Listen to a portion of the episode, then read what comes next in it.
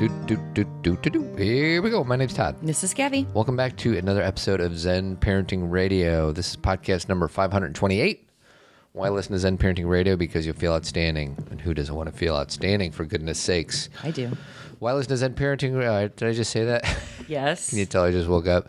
Uh, always remember our motto is that the best predictor of a child's well being is a parent's self understanding. Thank you, Dan Siegel, for letting us steal that. Speaking of, if you're listening to this, we talked to Dan Siegel a couple weeks ago on this podcast. I don't know if we promoted that enough, considering that he is the t- his his quote is our tagline. Yeah, that's a actually a good point, sweetie. It was kind of middle of holidays. Well, plus we recorded like a month earlier, so Right. kind of threw us off our game. but if you haven't listened to the Dan Siegel episode, go back a few weeks. It's really good, and he's got a new book out. He's kind of like the dungeon master, and we're playing the dungeon master game, sweetie. Ooh, that's an interesting analogy. That very few people will understand. Yeah, probably.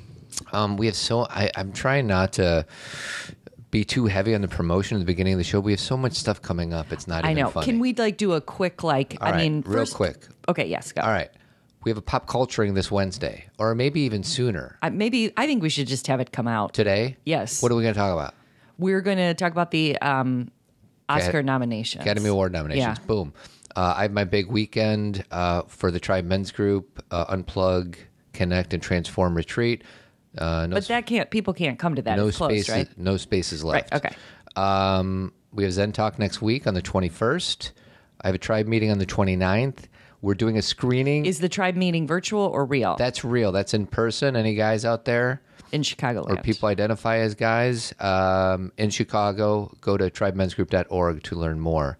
Navigate Adolescent. We're host. We're not hosting a screening. We've been invited facilitate? to facilitate a discussion of an awesome movie that Kathy and I screened actually in Elmhurst called The Bystander Moment, and that's in Downers Grove. That's January 30th. That's free. You are doing a Raising a Confident Daughter at the library on the 4th of February. Yes. That's free. It is. And someone, I was just with a girlfriend of mine, and she said, another friend of hers said she couldn't come because it was only for younger kids or older kids. And it's not for any certain age. These are universal principles. So if you have a daughter, or you are like right now pregnant with a daughter, or you have a daughter who is 20 or 25, or anywhere in between, please come. This is about, But a four year old daughter can't come, right? of course, like they made me Really? laugh. She might be running around and No, no, I don't mean bring your kid. Okay. I mean if you have one. Yeah.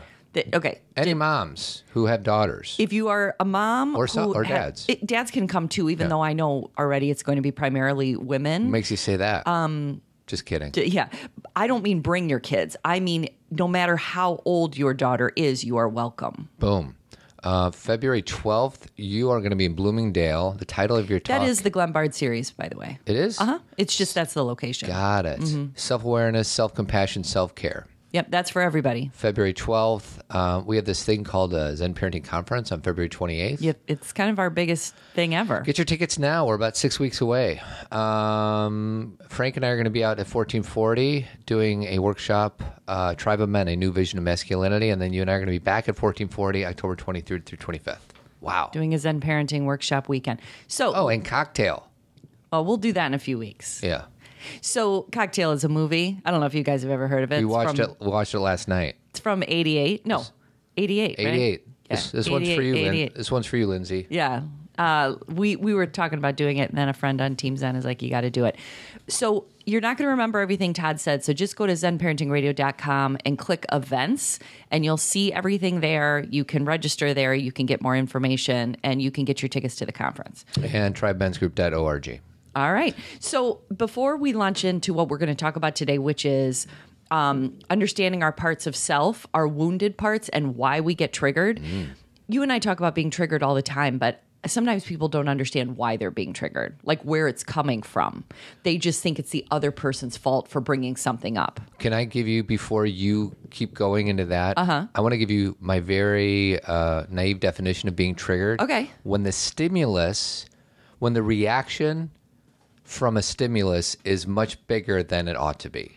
Correct. And so that is on the very like surface level, that's what it means to be triggered. And what we're going to talk about is why that happens. So, because you're saying that's what a trigger is, Right. you're the in, you're you're Yeah. having too much of an experience with def- what just happened. I'm defining the terms, and then this podcast is going to be about why that happens. But before I ask that question, or not ask that question, before I launch into that, um, an article in GQ came out about like three or four days ago, and it said the one question you should never ask your partner. Ooh. What do you think that is?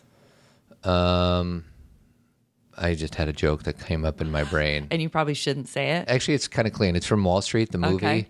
And Charlie Sheen is talking to his buddy at the office. Uh-huh. And he goes, You still dating that girl? And he's like, No, no. She asked the wrong question. He's like, What was that? He's like, What are you thinking? And I'm always like, What what did that mean? And it meant he was thinking that he should get out, that, that she should get out of the relationship. Anyways, it, did, it didn't translate. Well, that is a I would call that a dangerous question. Yes. To say what are you thinking? I think that's a dangerous question to ask your children, Yeah. to ask you. And when I say dangerous, I don't mean you shouldn't do it. I just mean do you really want Yeah, to know? buckle up. Buckle up because if they may be like, "Oh, I can share with you everything." And so then now it's funny for me to say that because this is Zen Parenting Radio and all we talk about is talk to your children Mm-hmm. and communicate. What I mean is if your child looks really annoyed at you Mm-hmm. or they're, you know, you may not want to dive into that. You Mm-hmm. may just want to let them, you know. And so I'm actually giving away the uh, answer to this question by even saying Well, the that. question is about partnership, you said, right? It is. It is. Okay. What is the one question you should never ask your partner? I don't know. Are you mad at me? Ooh. Yeah, I mean, there's not not well, I don't know. It's not an awful question because it it it creates some space. Let's assume that let's assume you're mad at me. Uh-huh. And I don't think this is, I would ask it. I don't know. I feel like I communicate a little bit differently, but it would at least give you the space to vent. It would. And you know what I think? Because I read this article really quickly before we started was they're kind of kidding Yeah. in this article a little bit. I think what they're saying is, of course, your partner or your children, for that matter, are going to be angry with you sometimes and mad at you. And I think just asking the question, like when you say, "Are you mad at me?" Mm-hmm. Just listen to how my voice is like, uh, like Well, it's, it's, if I did something to upset you, if I was going to be an A plus husband, Yeah. I would already know what I did. So that's part of it. So part of it is you should already know the Yeah. answer to that question. The other one is is it sounds a little weak. Do you know what I mean? It sounds a little like Childish. childish, Yeah. better than weak. It sounds a little um like you're you need something. Like are you mad at me? Mm-hmm. and like if they're mad, you shouldn't need anything. You should be owning your crap. Correct. And so I think a better way to go into this is just don't pose it as a question. I can tell that you're upset with me. There's a much, there's a strength in that Mm-hmm. Yeah. that can maybe lead to a positive conversation. Mm-hmm. Whereas, and same with your kids. Instead of kids, are you mad at me? Mm-hmm. Which sounds like they're going to be so much more annoyed at you for asking that question. Yeah. Instead, I can tell you're frustrated with me. I Yeah. can tell you're angry with me. Or if you know you've done something, you have a right to be angry with me. I disappointed you in Right. this situation or whatever it may be. It's just a Sweetie, you're giving people some tips. well, uh, yeah, I just thought it was interesting because they actually make it an acronym. AYMAM is the most is love's most Oh. um, forbidden question, and it'll curse your relationship with the eternally vexing h- ancient spells of unsent chain letters. What the hell does that mean? Well, and it's funny. I'm, maybe I'm being a little snarky this morning, but Yeah. I thought of another question that's probably worse. What? Did you sleep with her? That's worse. did you? Did you sleep with him? right. Oh, because if you're thinking someone's having an Right. affair, Yeah. There's some instability in the relationship if somebody's asking that question. So I think I just had a better question than GQ did. Um, how about or him or her? Him or her. depending on who's asking the question. That's a question. That's what Danny asks in about last night, doesn't he? Yes. When she's like, "No, Yes. Dan, That's we were bowling partners." That's uh, that's when they're in the bathroom. correct to Yeah. me. Um, Gotta put that on the uh, pop culturing list. it's on the list. The only reason I'm nervous about doing about last night is because it really is just no, one it's gonna be for me. It's gonna be for me and you and like ten other people. That's what I mean. Like, But Kevin Rogers wants me wants us to do Oh, it. so, really? yeah. Well, I think it's still one of like if you look at the best movies from Chicago, it's still in the top 10. I just think people who live in Chicago got really into Chicago mu- movies like all the John Hughes movies and about last night and everything and The Fugitive of course. I think if we listed it out, I don't know if it'd be in the top 10. If you think of all the movies that took place in Chicago, all the John Hughes stuff, you put About Last Night in the top 10? I would. Hmm. And and I mean not because of the amazing cinematography, but because it was a great Chicago movie. For sure. Don't you think oh, they captured it? Oh, they it? played 16 inch softball. Yes. Everybody's like, what are they doing? Well, and that's the funny thing is the reason that you and I love it is we really did all those things. Sure. I really rode my bike while wearing overalls. Yeah, and like Deb. like Deb, and then found you playing a baseball game. But no, that really didn't happen. But it could have. Okay, so that's the question. So, are you ready to go into our parts of self? I guess I'm just kind of impressed, not impressed, surprised that you did a webinar. You're not a webinar type of chick. Check.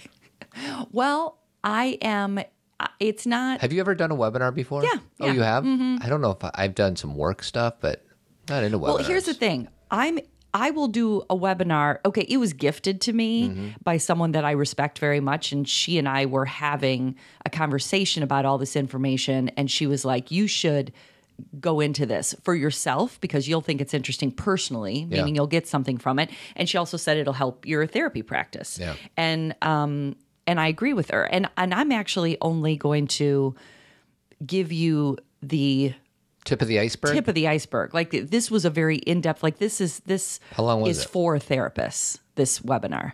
Um, it was eighty minutes. so what if somebody wants it? Wants somebody's not a therapist who's listening? Can That's they a do good it? question. I think they'll take their money. I that's a very good question. I don't. Maybe we'll have to put it in the show notes because I have. Um, oh, you know what I can say that it's from the um, Developmental Needs Meeting Strategy uh, website, and that's DNMS Developmental Needs Meeting Strategy website. We'll put it in the show notes, so just click on it Yeah. there. All right. So this webinar, this thing that I learned was it was all about our wounded selves. So Todd and I talk about being triggered all the time and we use it very flippantly like oh when you said that you know and it was it was a trigger and I got really upset.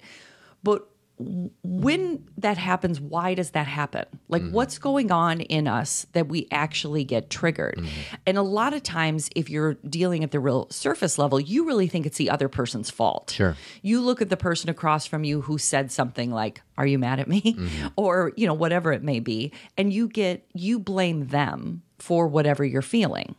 Um, but really, what's going on is you have, we have certain parts of ourselves, okay? So we have our healthy parts, which is basically, and when I say healthy parts, like these selves that live inside of us that are very attuned to our needs and attuned to other people's needs.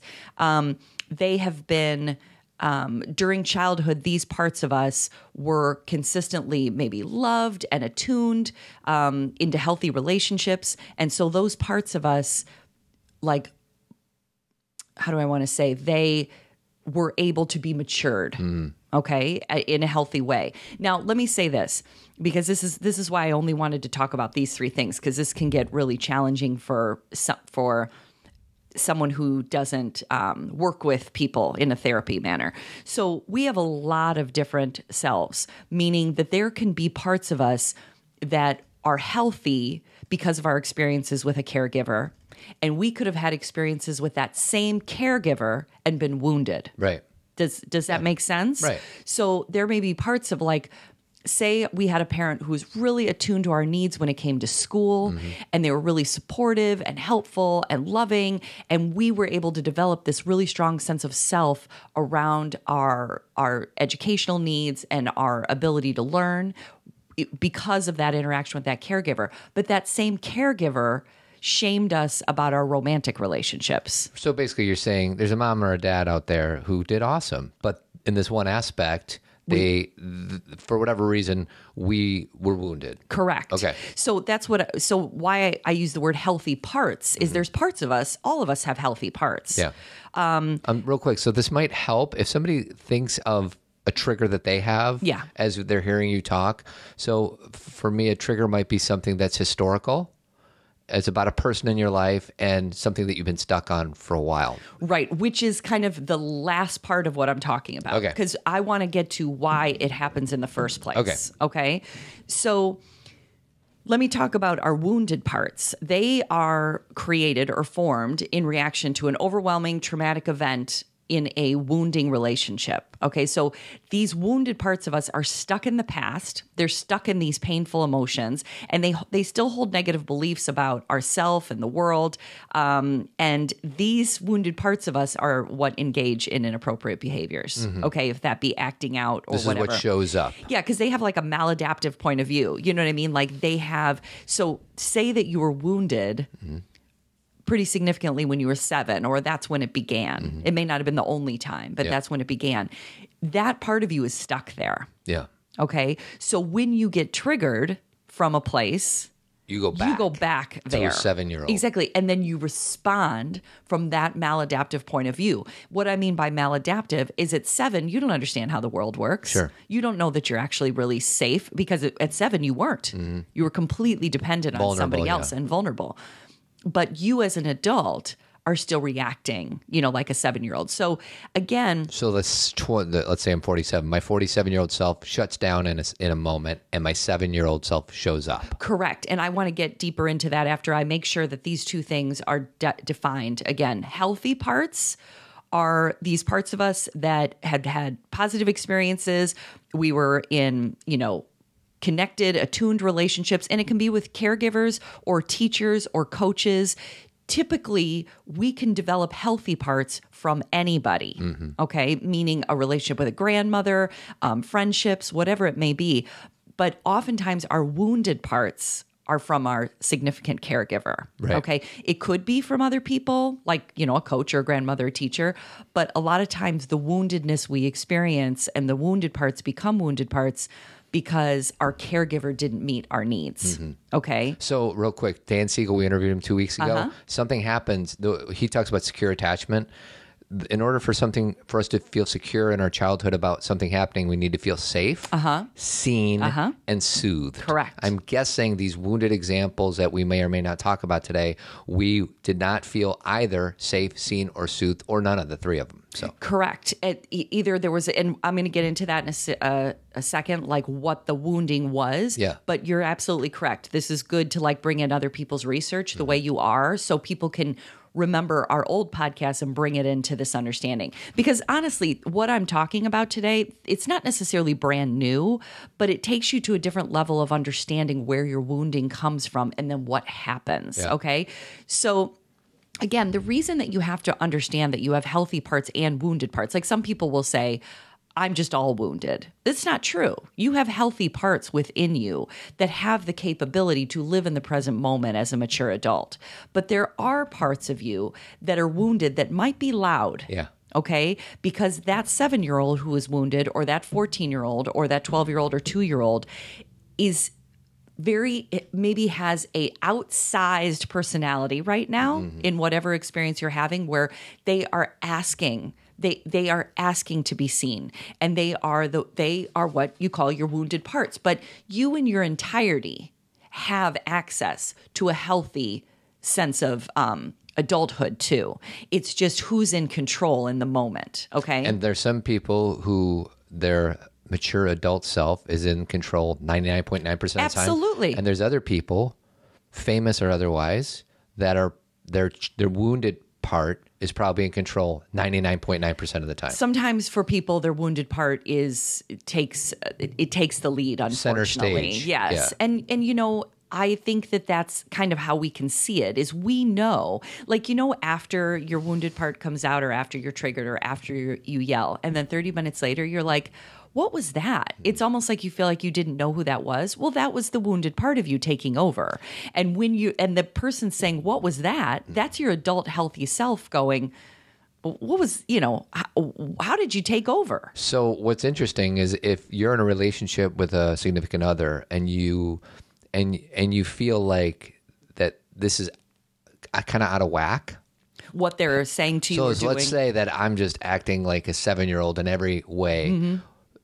The invitation for the other person in this example would be you is um, don't react to it because you know that you're not talking to me in that moment. I'm talking you're to your talking to, my seven year old self. Exactly. So you need to talk to me as if, not as if I'm a seven year old, but create the space for me to do it. And then once I get back to my, my adult self, then we can have a productive conversation. Talk to somebody who is speaking from their wounded self with the compassion that you would speak to a child Got with. it. So it's like you're not going to, the worst thing you could do is talk down to that wounded self because that wounded self feel like my wounded parts that come out, because they do come out sometimes, feel very righteous because my wounded parts feel like they have had to take care of themselves for a really long time and that nobody has seen them or acknowledged them.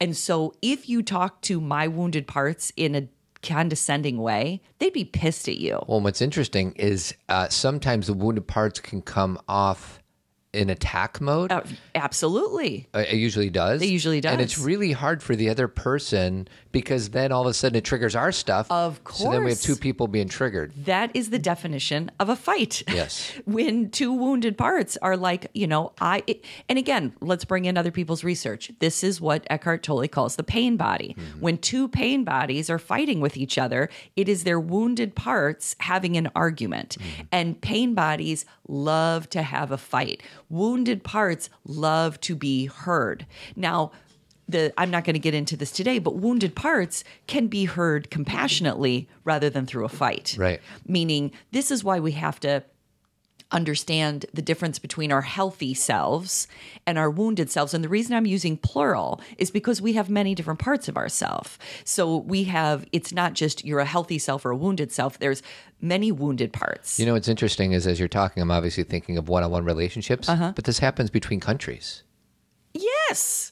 It- right? It, it's like micro a col- and macro. It's like a collective. exactly. Like this country has these pain bodies, and Exactly. they are going to react differently because of all the crap that they happened Exactly. when their country was younger. Yep. And so, anyway, and they're wounded from that. You know, so any of you who are watching The Mandalorian, okay? So The Mandalorian always looks back every time he has a certain experience of getting his metal made for mm-hmm. his armor mm-hmm.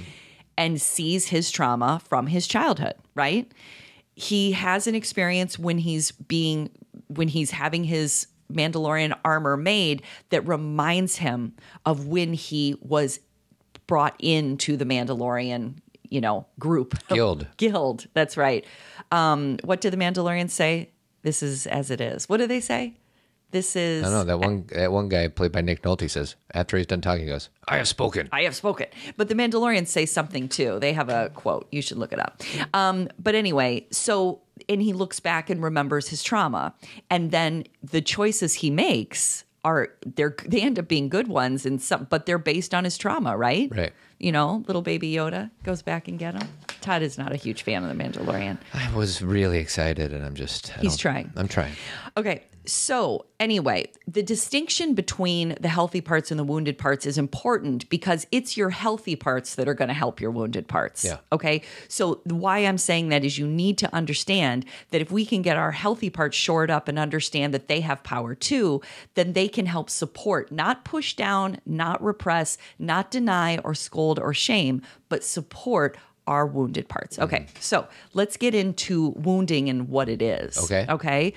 So there's two types of wounding. There's relational wounding, which is inflicted by a person. Okay. So that makes sense, right? Yeah. A person does something to you, right? Hurts something to you verbally Yeah. or, um, Emotionally, physically, whatever. yeah, sexually, you know, or, um, physically. Yes. Thank you.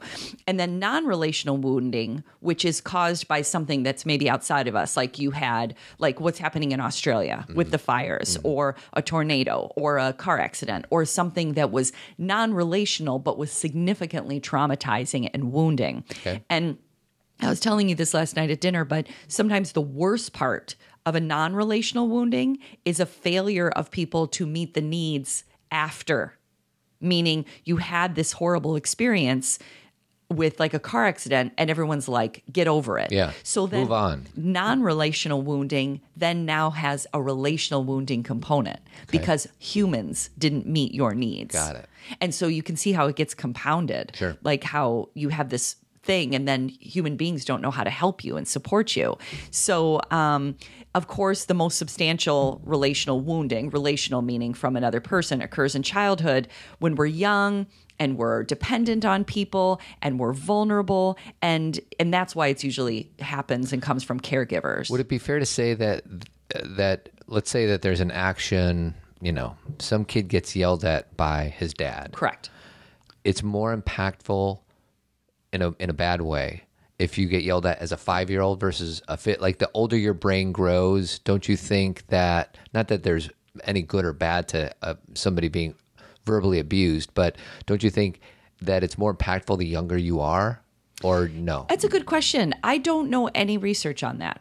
I'm I'm I'm not close to a scientist, but I'm guessing that at the tender age of four would have more of an impact than if it was brand new at the tender age of 14. Well, the only reason that I would say that's not a guaranteed is because of brain development. And a four year old's brain development, it, it may not be. Oh, it may not f- land. Exactly like where a oh. kid who is 10, who now has abstract thinking, Yeah. is more hmm. fearful because they can see all the sides of a situation. Like a four year old may be like, well, that's black and white. Yeah. I'm wrong. They're right. Whereas a 10 year old, you're like, wait a second. What you said doesn't match up with what you do. Right. And so, but I don't know, Todd. I don't know the research on Okay. that. So, two other pieces of language which that can be helpful. So childhood wounding can happen in two ways. Either an attachment wound when someone important like re- repeatedly says something to you that is um, like messages that are rejecting or neglectful or even a me- enmeshing. Like, here's what's so interesting. Too close. Exactly. Like, I read a book um, over break called Wild Game, and it was about this girl who was 13, who her mother was decided to start having an affair and not only told her daughter and like brought her into it, but had her daughter help her with the affair. So her mom That's a little messed up. Became like said to her daughter isn't this amazing you know he he kissed me and he he wants me to go on a walk with him on the beach today will you start our walk and then leave so we can go on a walk so the daughter at 13 felt Played a like role. Right. But at 13, she felt like, oh, I'm my mom's best friend. Mm. Like, I feel special because my mom wants me to be a part of this.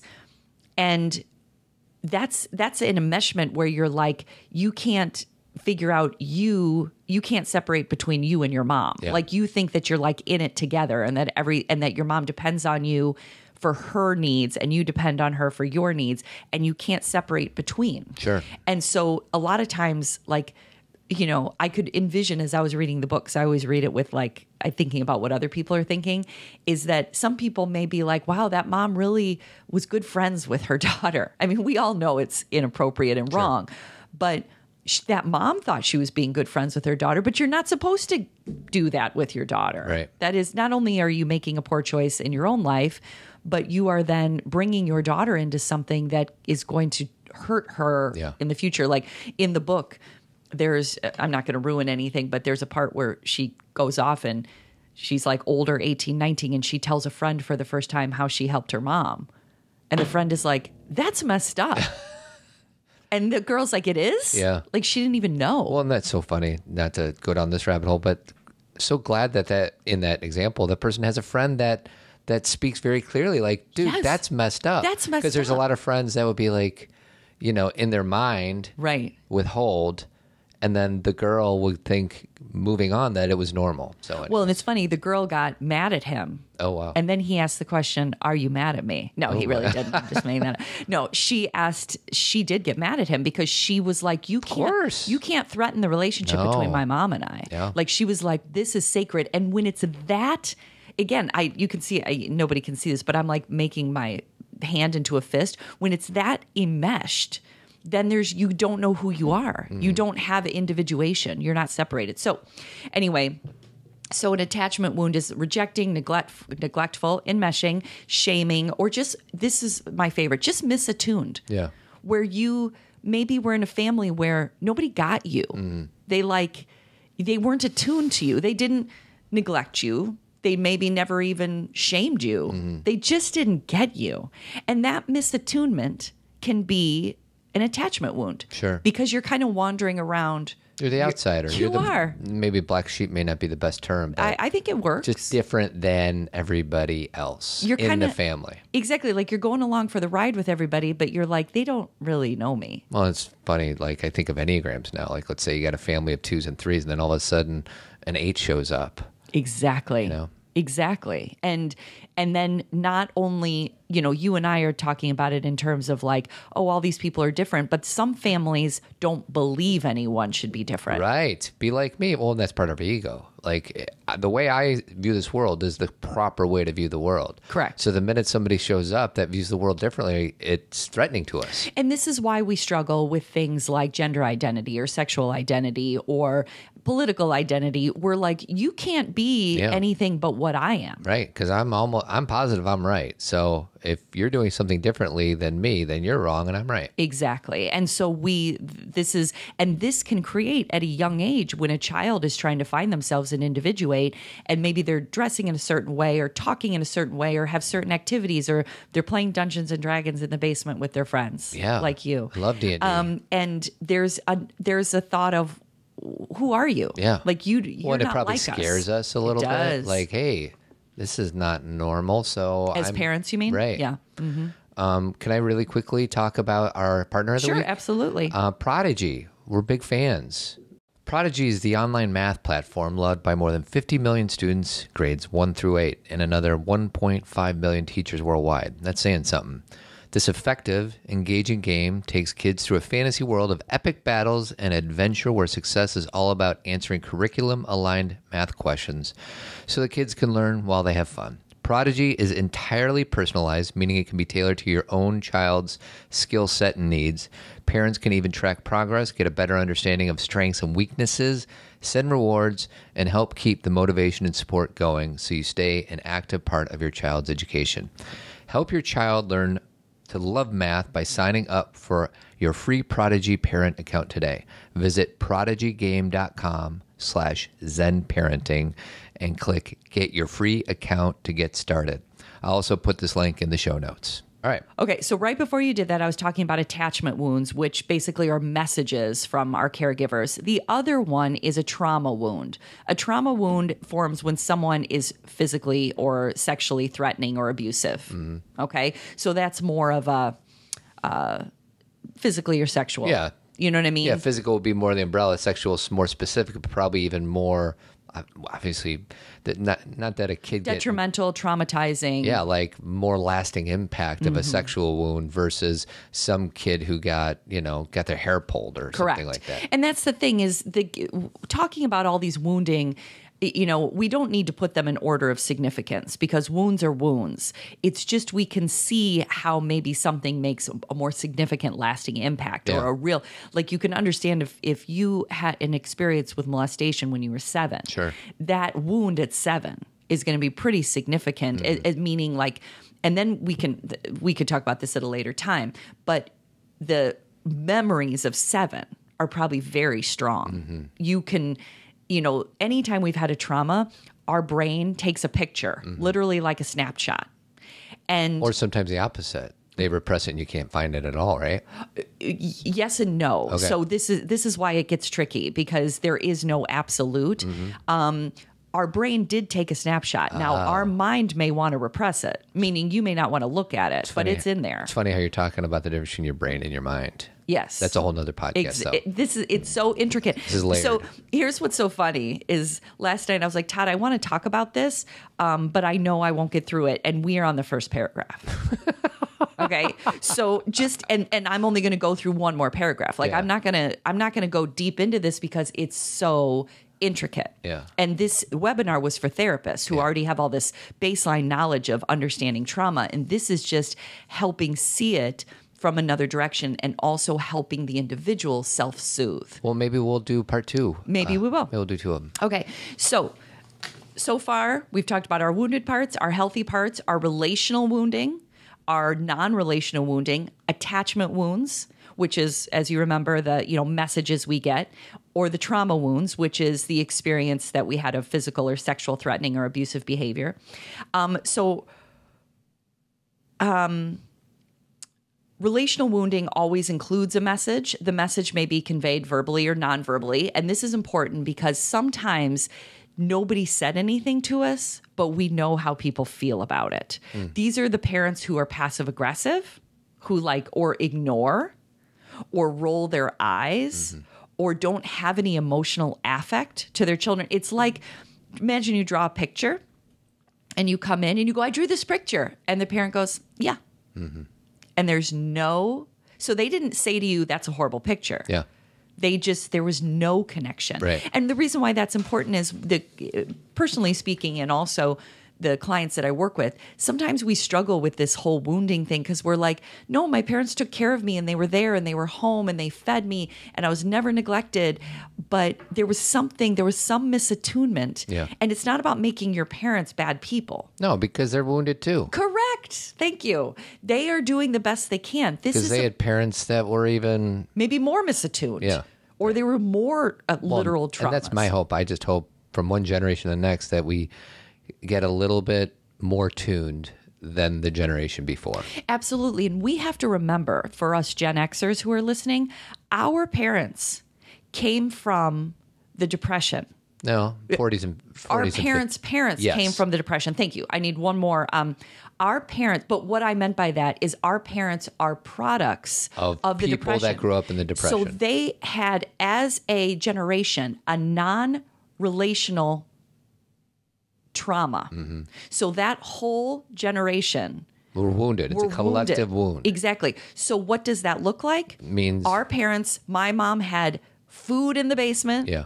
because her parents, my grandparents, had cans of every kind of food you can think of. They pickled cucumbers, they had peaches. Bec- why? Because if the banks went on a bank run, then everybody lost their job and there's nothing to eat. so our parents grew up with what their parents experienced, and then our parents still had the residual with us. Mm-hmm. And so, is that the only thing? No, but that's one non-relational Well, you think about trauma. it, and then our parents grew up in the 50s and the 60s. Correct. Uh, which is just post World War II, Correct. and then civil rights, and the Kennedys getting shot, and Martin Luther King. Like that's messed up.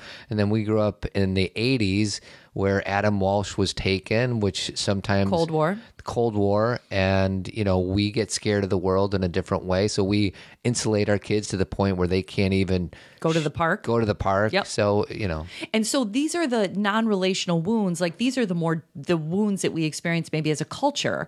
And then and that might also relate to what's going on inside the home. And then we also have the attachment wounds, which may be more literal and focused on us, which may have to do with those non-relational experiences, but they are maybe coming through with words or harshness or shaming.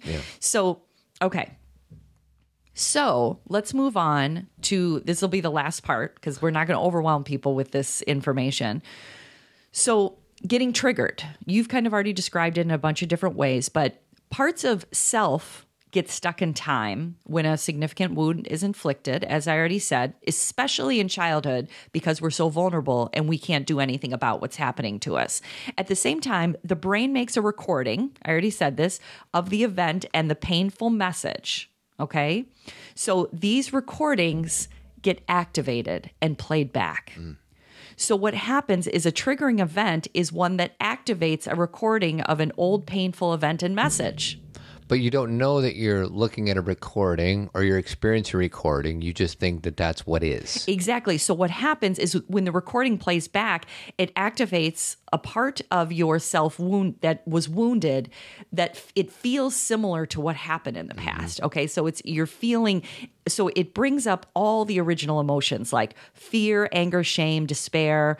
Um, the powerlessness, which is definitely the feeling that really can trigger me, um, along with this is the important part, along with the irrational negative belief that's connected to the event. So, like, I'm unlovable, mm-hmm. or I'm inadequate, or again, unsafe or powerless. And these intense emotions, they create an illusion that this experience is happening right now because it feels like it's happening right now because the something you say something mm-hmm. okay let's just put this into you say something to me like what did you just say so your tone of voice sounds like you don't really care what i just said that you really weren't listening to what I just said. And all of a sudden in my brain, a play button pushes. And the feelings that I have are about I say things and nobody listens to me. Nobody understands me. The feelings that come up are he didn't he doesn't care anyway. What I has to have to say isn't true or isn't valued.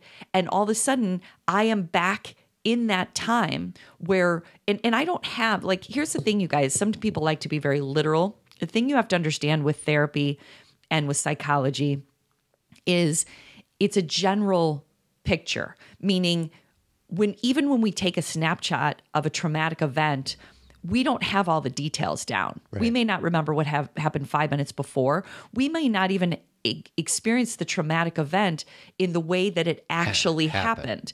This is why we have to understand women who have been traumatized who come forward with a story. and they screw some stupid detail up. Some detail and then the- up. a lawyer calls them a liar. Exactly, when really their snapshot took a picture of the way they felt, Mm-hmm. and they only saw things in the way they could see it in that moment of time. Well, and if nothing else, we know that memory is not reliable. Exactly. What's reliable are the feelings that we had Yeah. while something was happening. And I know that's not great for lawyers, Mm-hmm. and I know that's not great for proving a case, but this is how the brain works. And taking it off of the law for a second, this is how we are experiencing things when we are interacting with each other. This is why you can almost see somebody completely change when you say something that mm-hmm. triggers them. Well, it makes me think of like, you know, my 47 year old self is driving the car down Correct. the road, and Driving all the these car. parts of myself are sitting in the back seat. And then all of a sudden, something happens out on the road, and the unlovable part of me that's sitting in the back seat shoves me offside and starts driving the car. Absolutely. And it takes over, and your healthy part is still there somewhere, hopefully. Like, here's the thing about triggers there's different layers of being triggered. There is being, like, I think my triggers probably because I'm, I know that they can get bigger in certain situations, especially if I'm tired or especially if it's been a long day or I feel like things are piling up. The triggers can be stronger. But most of the time when I get triggered, my I'm just using this as an example. My seven year old shows up, but my healthy self self is still in control. Yeah. Meaning I will say something to you like, Ugh, I'm feeling like you totally didn't listen to me. Yeah. And my healthy self is still speaking. It's my seven year old self though that's like, hold on. I feel like you're not hearing me. Now, I'm again, you guys can't see my hands. This would be nice if it was like a YouTube video.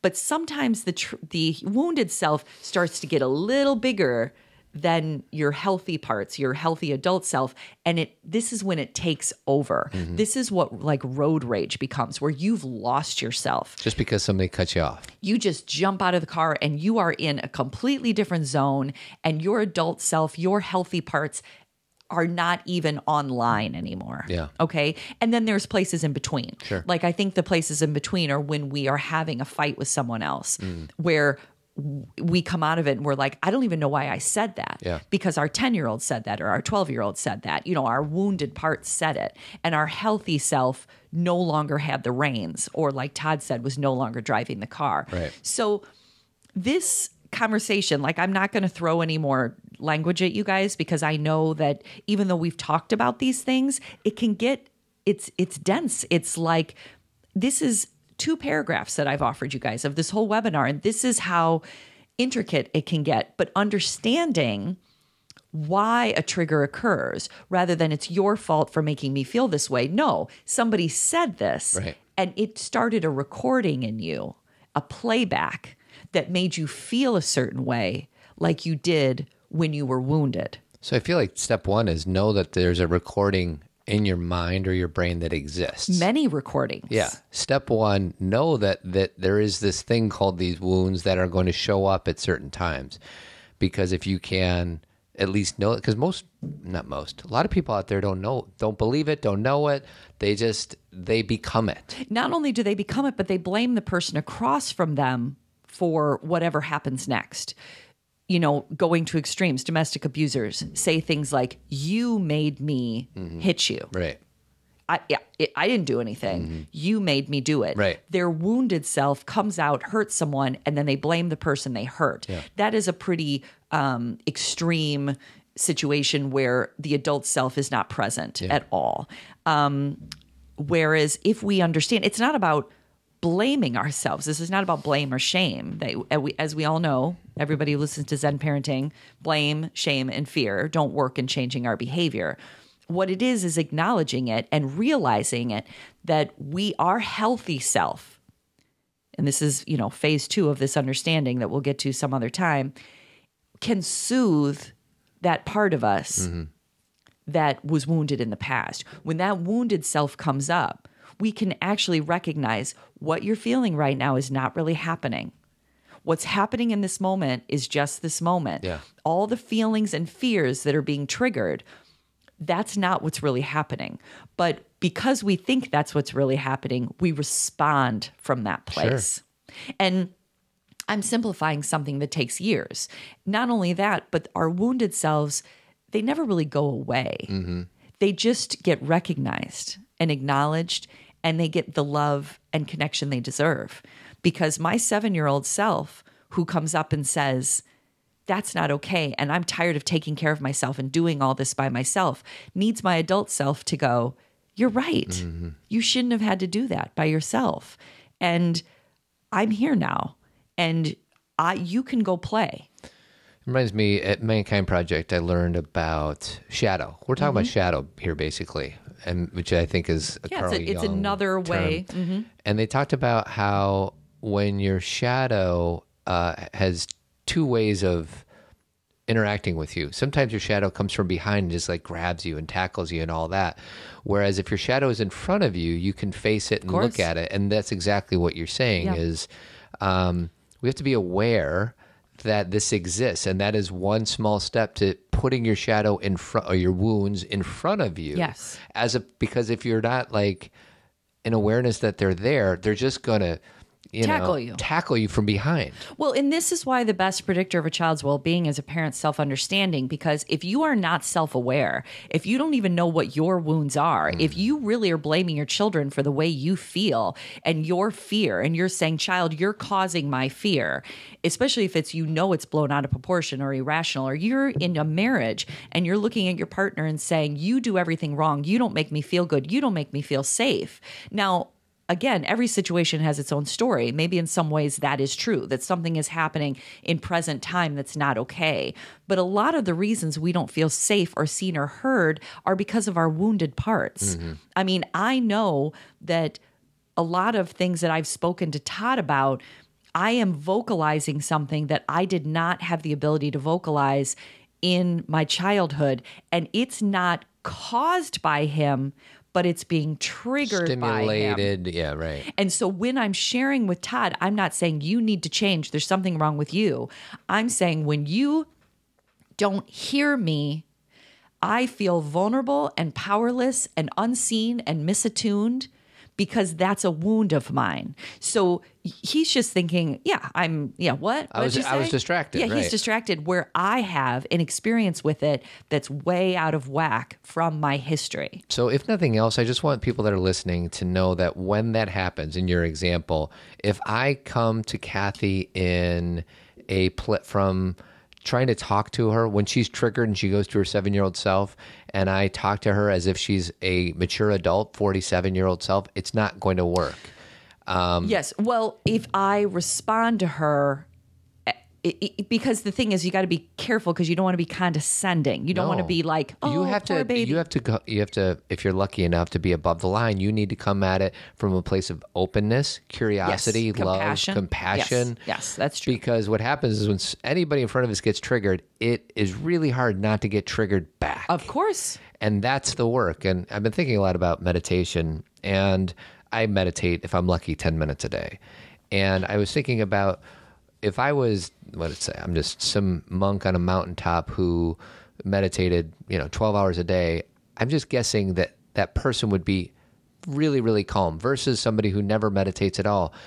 And it's just can we can i put myself in the position that the more that i get still mm-hmm. the more likely it is that i'm going to be able to be still when you show up in your seven year old self Because you can break it down to what's happening in meditation is there's two different things you're experiencing. One is present moment, right? Mm-hmm. Because if you can be in the present moment with somebody rather than you being pushed back to your childhood and your wounds, then you can hear them.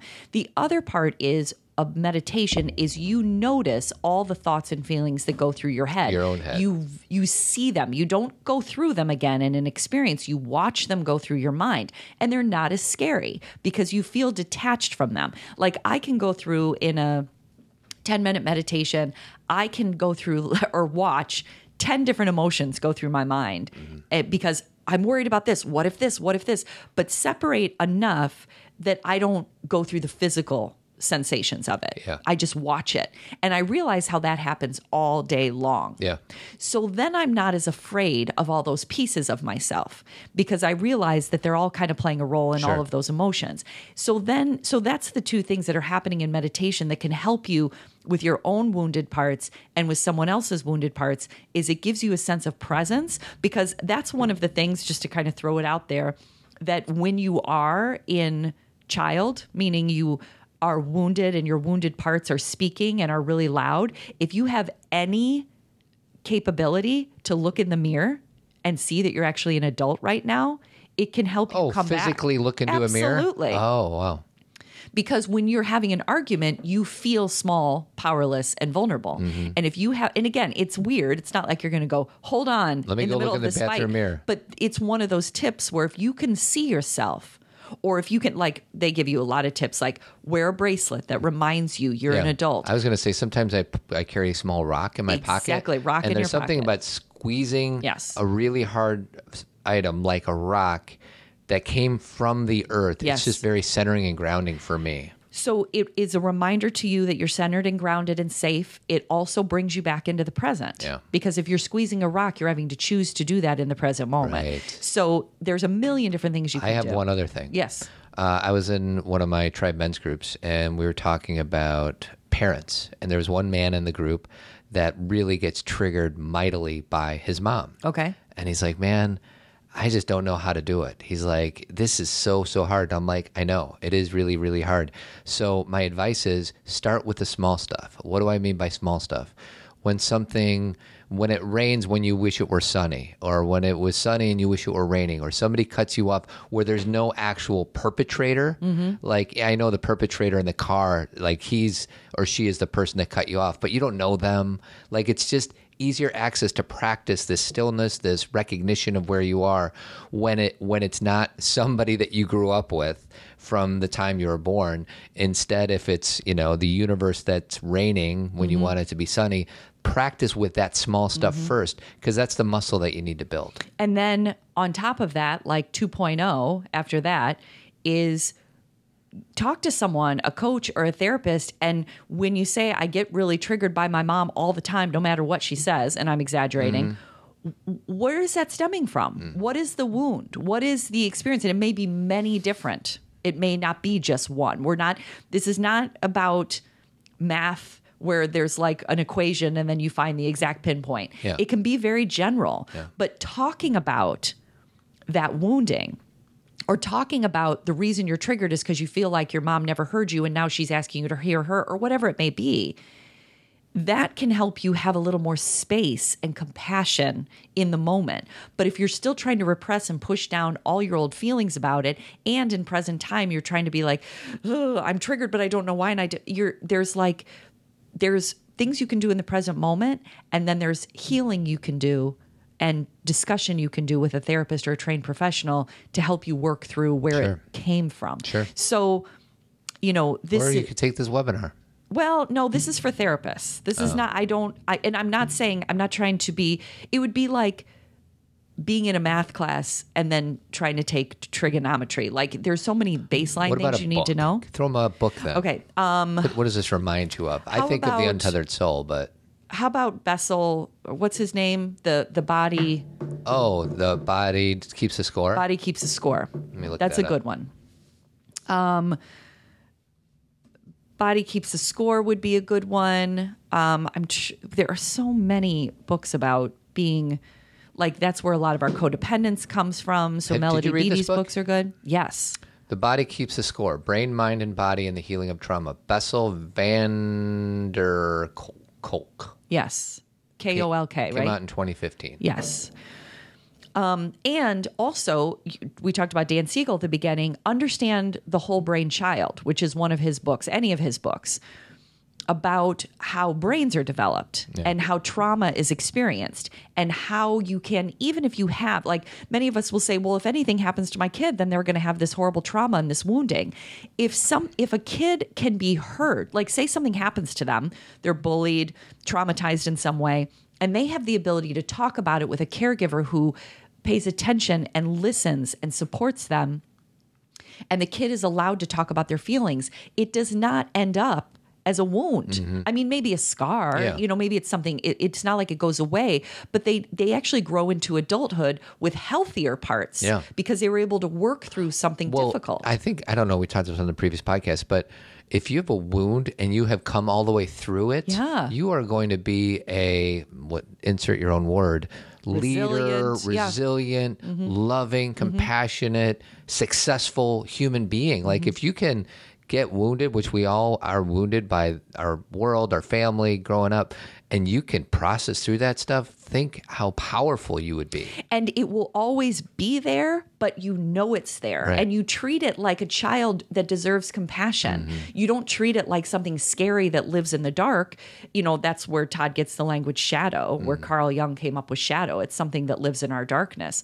Instead, it is a part of us that we're like, yep, that happened, and here's what I did, and here's the tools I found, and here's how I talked about it. And that you don't feel ashamed of it. You don't feel shame because of it. That is why things like AA works and therapy works. And, you know, because you're talking about your pain. Um, it doesn't mean that, you know, again, it's a scar. Anything well, and, and and good can come out of any bad thing. I remember in that Tony Robbins documentary, there's that woman, that poor woman, who grew up in this sex cult colony Yes, thing. yes. and she used that wound to help others with similar wounds. Well, and here's the thing, Todd. We all do this. Yeah. Like uh, the reason we choose what we choose in life Mm-hmm. is based on usually our childhood in some way, shape, or form. And it, it may show up in different ways. It may not be because of our traumas, it may be because of our fears or our joys, but we're all kind of using all the things that we've been given.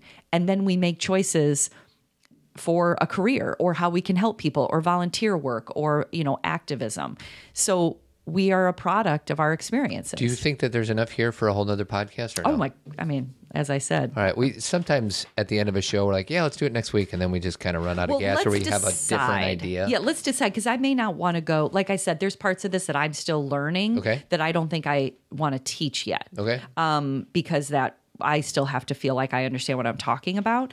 Um, but uh, but we could, you know, if you guys have any questions about this, email us. If you would like us to go down a little, you know, a certain track, or maybe we could bring in some of Bessel's work, you know, about the body trauma.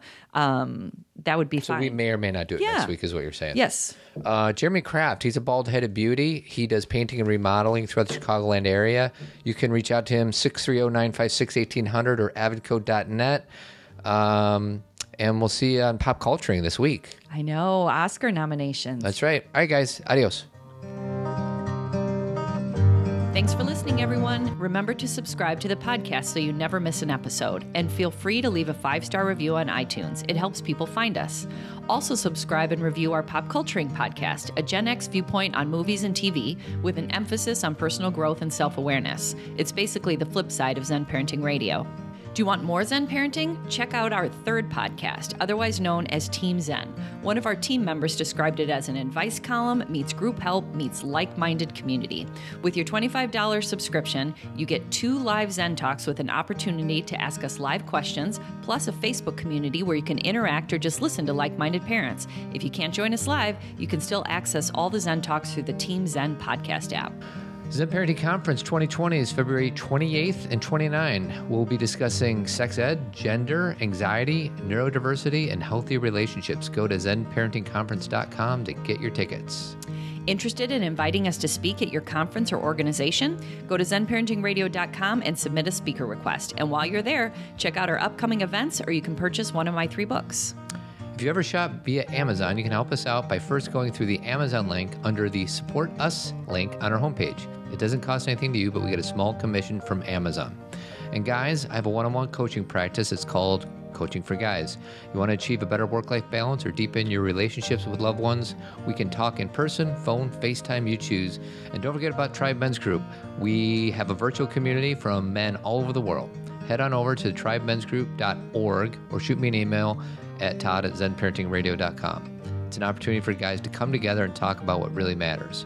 Finally, I want to give a special thanks to our founding partner, Jeremy Kraft. He's a bald headed beauty, and the company he has is Avid. They do painting and remodeling throughout the Chicagoland area. Go to avidco.net or give him a call at 630 956 1800. Thanks for all your love and support, and keep on trucking.